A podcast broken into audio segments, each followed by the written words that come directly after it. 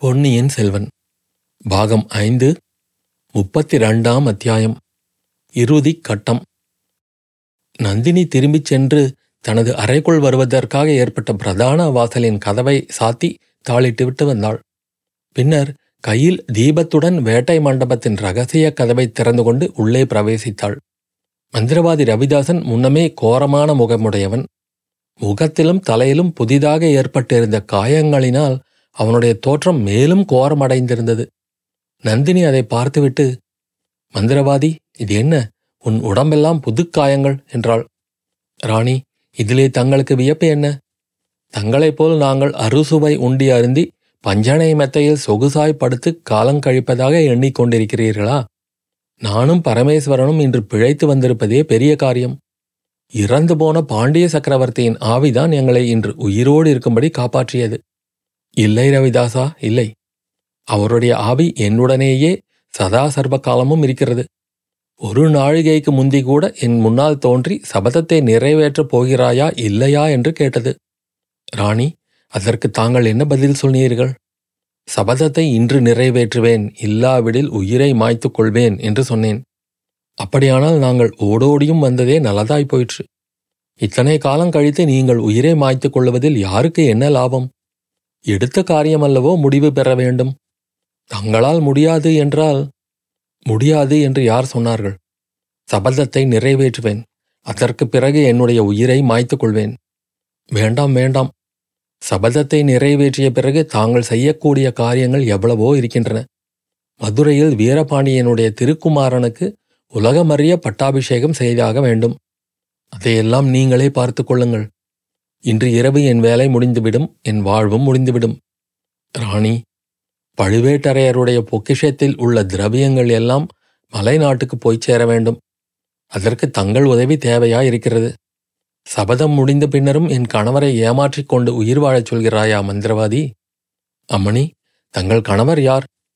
உலகறிய என்னை மணந்து நாடு நகரங்களில் உள்ளவர்களின் பரிகாசங்களையெல்லாம் பொருட்படுத்தாமல் என் ஒவ்வொரு சபதத்தையும் நிறைவேற்றி கொண்டு வருகிற உத்தமரைத்தான் சொல்கிறேன். ராணி, பழுவேட்டரையர் தங்கள் கணவர் அல்ல. ஒவ்வொரு நாள் இரவும் வீரபாண்டியர் என் கனவில் வந்து தங்களை அவருடைய பட்ட மகிழ்ச்சியாக நடத்தும்படி கட்டளையிடுகிறார். மந்திரவாதி, அவர் பேச்சு வேண்டாம். இந்த காயங்களெல்லாம் உனக்கு எப்படி ஏற்பட்டன என்று சொல்லவில்லையே? நேற்றிரவு கொள்ளிடக்கரை காட்டில் எங்களை ஒரு கிழப்புலி தாக்கியது. கிழப்புலியானாலும் பற்களும் நகங்களும் மிக்க கூராயிருந்தன. எப்படி தப்பி வந்தீர்கள்? பாண்டியகுமாரருக்கு பட்டாபிஷேகம் நடத்தினோமே, அந்த பள்ளிப்படை கோபுரத்தில் இடிந்திருந்த பகுதியை அந்த புலியின் பேரில் தள்ளிவிட்டு தப்பிவித்து வந்தோம். ஐயோ பாவம், கிழப்புலியை கூட நீங்கள் நேர் நின்று சண்டையிட்டு ஜெயிக்க முடியவில்லை. ஆம் ராணி, ஒப்புக்கொள்கிறோம். அப்படி இருக்கும்போது இளம்புலியாகிய ஆதித்த கரிகாலனை நேருக்கு நேர் எதிர்ப்பது எப்படி? அதனாலேதான் தந்திர மந்திரங்களை கையாள வேண்டி இருக்கிறது. தேவி, இன்றிரவு தப்பினால் அப்புறம் நமக்கு சந்தர்ப்பம் கிட்டப்போவதில்லை. சுந்தர சோழனையும் அருள்மொழிவர்மனையும் பற்றி செய்து வந்துவிட்டால் பிறகு ஆதித்த கரிகாலன் நம்மிடம் அகப்படப் போவதில்லை என்றான் ரவிதாசன். மந்திரவாதி, அவர்களை பற்றி என்ன, ஏதாவது நிச்சயமாக தெரியுமா என்று கேட்டாள் நந்தினி. இத்தனை நேரம் அவர்களுடைய ஆயுள் முடிந்திருக்கும், சந்தேகமில்லை. நீயும் தேவராளனும் ஈழத்துக்கு போனபோது இப்படி சொல்லிவிட்டுத்தான் போனீர்கள். அங்கே அந்த ஊமை பைத்தியம் ஓயாமல் எங்களை பின்தொடர்ந்து வந்து தொல்லை கொடுத்தது, அதனால்தான் முடியவில்லை. வானர் குலத்து வீரன் கடலில் மூழ்கி இறந்து விட்டதாக சொன்னீர்கள், அவனும் தப்பி பிழைத்து வந்துவிட்டான். பள்ளிப்படை காட்டில் அவனை வேலை தீர்க்க சந்தர்ப்பம் கிடைத்தது, தாங்கள் தடுத்துவிட்டீர்கள். அதற்கு முக்கிய காரணம் இருப்பதாக சொன்னேன். அது என்ன முக்கிய காரணமோ தெரியாது, அவன் இங்கே வந்து ஆதித்த கரிகாலனை இரும்பு கவசம் போல் பாதுகாத்து வருகிறான். அதை பற்றி நீ சிறிதும் கவலைப்பட வேண்டாம். கவலைப்பட்டே தீர வேண்டியிருக்கிறது. இன்று இல்லாவிட்டால் என்றைக்கும் இல்லை. தேவி, என்ன ஏற்பாடு செய்திருக்கிறீர்கள்? நாங்கள் என்ன செய்ய வேண்டும்? இந்த சமயத்தில் நீங்கள் ஒருவரும் இங்கு வராதிருந்தாலே எனக்கு பெரிய உதவியாயிருக்கும். அது ஒரு நாளும் முடியாத காரியம். என்னிடம் உங்களுக்கு அவ்வளவு நம்பிக்கை இல்லை. நம்பிக்கை இருப்பதினால்தான் வந்திருக்கிறோம். சபதம் முடிந்த பிறகு தங்களை பத்திரமாக அழைத்து கொண்டு போவதற்காக வந்திருக்கிறோம். எதிர்பாராத தடங்கள் ஏதாவது ஏற்பட்டால் அதற்கும் தயாராயிருப்போம். எந்த நிமிஷமும் தாங்கள் எங்களை உதவிக்கு அழைக்கலாம். நான் போட்டிருக்கும் திட்டத்தில் தடங்கள் எதுவும் ஏற்படாது. சபதம் முடிந்த பிறகு நான் உயிரோடு இருக்கவும் விரும்பவில்லை. கூடவே கூடாது. தாங்கள் எங்களுடன் வந்தே தீர வேண்டும். இல்லையென்றால் மந்திரவாதி. சபதம் முடிந்த பிறகு ஒரு நிமிஷமும் நான் பெரிய பழுவேட்டரையர் வீட்டில் இருக்க மாட்டேன். அப்படியானால் நீங்கள் எங்களுடன் வந்துவிடுங்கள். என்னை எப்படி அழைத்து கொண்டு போவீர்கள்? இந்த சுரங்கப்பாதையின் முடிவில் ஐயனார் கோவில் இருக்கிறது. அதன் அருகில் உள்ள காட்டில் பழுவூர் ராணியின் பல்லக்கை தயாராக வைத்திருக்கிறோம். இடுமன்காரி பல்லக்கை செப்பனிடுவதற்கென்று முன்னமே வெளியில் கொண்டு வந்துவிட்டான். வீரபாண்டியனின் தலையை கொய்தவனை பழிவாங்கிய தேவியை நாங்களே பல்லக்கில் வைத்து தூக்கிச் செல்வோம். பொழுது விடுவதற்குள் கொல்லிமலைக்கு போய்விடுவோம். நீங்கள் எத்தனை பேர் இந்த இடத்தில் இருக்கிறீர்கள்? இங்கே நாலு பேர் இருக்கிறோம் என்று கூறிவிட்டு ரவிதாசன் மெதுவாக கையை தட்டினான். அந்த மண்டபத்தில் இருந்த பயங்கரமான செத்த மிருகங்களுக்கு பின்னால் ஒளிந்திருந்தவர்கள் சிறிது வெளிப்பட்டு முகத்தை காட்டினார்கள். பரமேஸ்வரன் எங்கே என்று நந்தினி கேட்டாள். அவனை வெளியில் நிறுத்தியிருக்கிறேன். ஐயனார் கோவிலில் காளாமுகன் ஒருவன் நிஷ்டை செய்து கொண்டிருந்தான். அவனை அங்கிருந்து போகச் சொல்வது பெரிய தொல்லையாய் போய்விட்டது. மறுபடியும் அவன் அங்கு வந்துவிடாமல் பார்த்து கொள்ளும்படி தேவராளனை கோவில் வாசலில் நிறுத்திவிட்டு வந்திருக்கிறேன். காளாமுகனை பற்றி நமக்கு என்ன கவலை?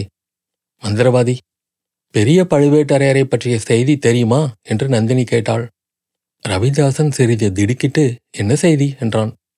அவர் தஞ்சாவூருக்கு பிரயாணப்பட்டு போனார் அல்லவா?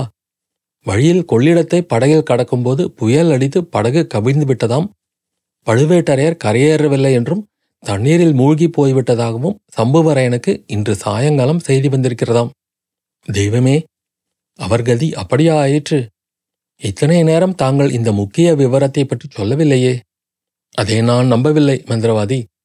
பழுவேட்டரையர் கொள்ளிடத்தில் மூழ்கி இறந்திருப்பார் என்று எனக்கு தோன்றவில்லை.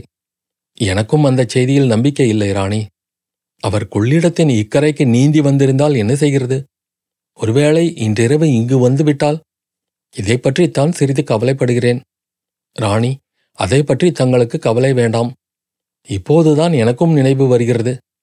கொள்ளிடத்துக்கு அக்கறையில் தஞ்சாவூர் சாலையில் ஆஜானுபாகுவான மனிதர் ஒருவரை நேற்றிரவு பார்த்தேன். ஆடை ஆபரணம் ஒன்றும் அவர் அணிந்திருக்கவில்லை. இருட்டாக இருந்தபடியால் அடையாளம் தெரியவில்லை. இப்போது யோசித்தால் அந்த வழிப்போக்கர் ஒருவேளை பெரிய பழுவேட்டரையராகத்தான் இருக்க வேண்டும் என்று தோன்றுகிறது. அப்படியானால் நிச்சயமாக இன்றிரவு அவர் இங்கே வந்துவிட மாட்டார் அல்லவா? மாட்டவே மாட்டார். அதை பற்றி தாங்கள் தைரியமாக இருக்கலாம். இப்பொழுது எங்களுக்கு என்ன கட்டளையிடுகிறீர்கள்? மந்திரவாதி, நீங்கள் இங்கேயே பொறுமையுடன் காத்திருக்க வேண்டும். என்னுடைய அறையில் என்ன நடப்பதாக தோன்றினாலும், எத்தனை பேருடைய பேச்சுக்குரல் கேட்டாலும் அவசரப்பட்டு உள்ளே வர வேண்டாம். வந்தால் காரியம் கெட்டுப்போகும். நான் குரல் கொடுத்த பிறகு நீங்கள் வந்து சேருங்கள். ராணி, தாங்கள் எப்படி குரல் கொடுப்பீர்கள்? மந்திரவாதி, நான் கலகலவென்று சிரித்து பல வருஷங்கள் ஆயிற்று என்று தெரியுமல்லவா? நான் சிரித்து நீ கேட்டே இருக்க மாட்டாய். தேவி, ஒரே ஒரு சமயம் அந்த துஷ்ட வாலிபன் வந்தியத்தேவனுடன் பேசிக்கொண்டிருந்த போது நீங்கள் சிரிக்க கேட்டேன். ஆஹா, அதை கூட ஞாபகம் வைத்துக் கொண்டிருக்கிறாயா? நல்லது. இன்றைக்கு நான் கலகலவென்று உரத்துச் சிரிக்கும் சத்தம் கேட்டால் நீங்கள் இரகசிய கதவை திறந்து கொண்டு உள்ளே வாருங்கள். காரியம் முடிந்துவிட்டதற்கு அது அடையாளம். இப்போதும் வந்தியத்தேவனை பார்த்தே நான் சிரித்துக் கொண்டிருந்தாலும் இருப்பேன். அதை பற்றி நீங்கள் ஆச்சரியப்பட வேண்டாம். தேவி, தங்களுடைய உத்தேசம் என்னவென்பது ஒருவாறு இப்போது எனக்கு துளங்குகிறது. கொஞ்சம் பொறுத்திருந்தால் எல்லாம் துலாம்பரமாகிவிடும். எதிர்பாராத தடங்கள் ஏதாவது ஏற்பட்டுவிட்டால் அப்போது என் அழுகை குரல் கேட்கும். உடனே வந்து சேருங்கள்.